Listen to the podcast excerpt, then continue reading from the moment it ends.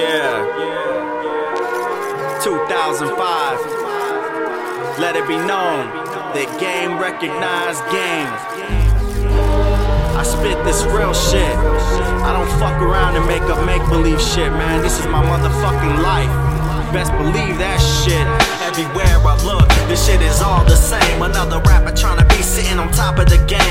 So I sit back and watch and study the game. While all these fake thugs lie for fortune and fame. I'm telling my life story, shit that happened to me. Cause I don't really give a fuck if I'm rapping for free. I gotta get this shit out and get it off of my chest before I have to pull that tech and put two in your chest. And I wonder, will I ever make it in rap? I guess it all depends on the stereotypes I have. Have I ever been shot like 50 and Pac? Did I hang around the block slanging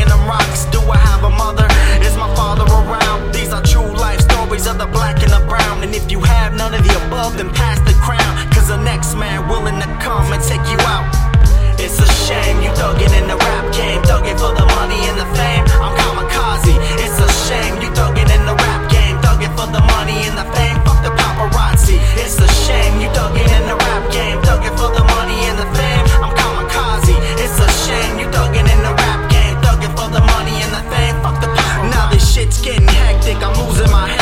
Chasing shadows in the dark. Like yo, who the fuck said? Hey Desiree's at you?